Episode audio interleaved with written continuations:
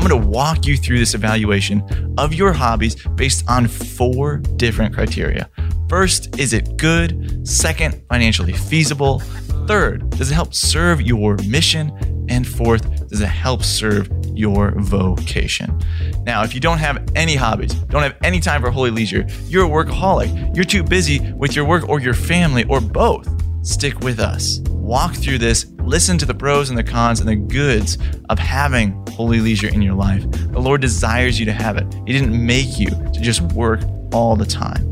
Number one, is your hobby good? As you reflect back on your hobbies or what you do in your free time, ask yourself, is it good? Somebody who maybe loves eating food, maybe they love writing as well, they are a food connoisseur. And so, what they do for their hobby, they go to very fine dining restaurants and they write great reviews on these fine dining restaurants.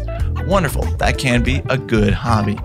Now, somebody on the other hand who also loves writing and loves fine things, maybe the woman's body, he goes around to different strip clubs. Yes, strip clubs.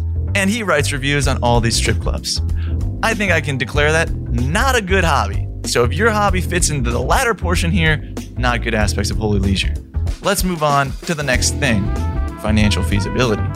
For somebody who is really strapped for cash, who has a family that they need to serve, who maybe barely makes the next payment on their credit card bill or their mortgage or rent. This person going to fine dining restaurants and dropping $100 on a meal for themselves so they can write a review, probably not financially feasible. So, is it good? Is it financially feasible? Those are steps one and two. Number three, does your hobby serve your mission in life? All of us have a mission. I make a presupposition, and that is that you have a relationship with Jesus Christ and you understand your identity as a beloved son of Jesus Christ.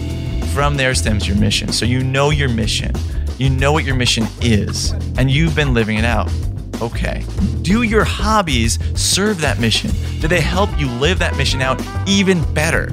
Now, I don't mean they have to be absolutely directly connected to your mission, but they have to give you life that way you can do your mission better. And they can't be taking time away from your mission in the way that God is calling you to serve it. Number four, is your hobby or holy leisure at the service of your vocation? Now, for the married man, this is very simple. Single man, I'm going to get to you in a moment. Is your hobby and holy leisure at the service of your family? Or does it prevent you from loving and serving your family in the way that you need to love and serve your family? The faces of your spouse and children will reveal the answer to this. Now, that does not mean you can't have any time of holy leisure or time away from your family. You do indeed need time to refuel and get the energy you need to give it to your family, both times of prayer and times of holy leisure. So, hobbies can be good for this, but it takes communication with your spouse. You going out and let's say doing some type of sport like tackle football at the age of 55. Maybe coming back every single week from this tackle football, having bruises, injuries, and little things that prevent you from living the way that you need to as a husband and father the rest of the week, probably not something at the service of your family. Make time for holy leisure, but make sure it's at the service of your vocation. If you're a single man, what are you doing to prepare for your vocation right now? Your hobby cannot prevent you from preparing from your vocation, or it is not at the service of your vocation.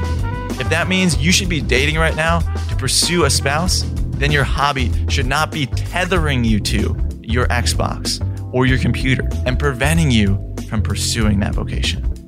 Maybe you're called to be a priest, maybe you're called to be married. Regardless, you should have adequate time for prayer and adequate time for human formation as well, intellectual formation, apostolic formation. You should have adequate time for these things so you develop as a man and are prepared to serve whatever that future vocation is. You cannot allow your hobbies to prevent you from preparing for your vocation. So, those are the four things we're looking at. Is your hobby good? Is it financially feasible? Is it at the service of your mission? And is it at the service of your vocation? Evaluate those things. Now, if you haven't had a hobby in years because you're overworking yourself, take some time. Realize that not having a hobby, not having holy leisure is a detriment to your vocation. And in fact, not having holy leisure can be sinful and not taking the Lord's day to honor and worship our Lord and to rest. To not take holy days of obligation, which are equal to Sundays. Take holy leisure to rest to worship our Lord. So take up what you need hobbies, holy leisure. Talk to your spouse, talk to your children. What can you do that would serve you in a way that allows you to serve them? Maybe it's going on bike rides with the kids, long walks, hikes, campouts. I don't know what it is. Take it to prayer, take it to your family.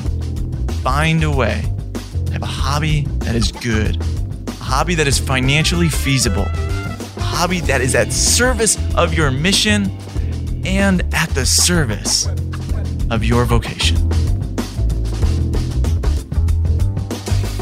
This is Nathaniel Binversie, author of Exodus 90 and host of the Exodus 90 Show. Check us out on social media at E90Official or check out our YouTube channel, youtube.com slash Exodus 90.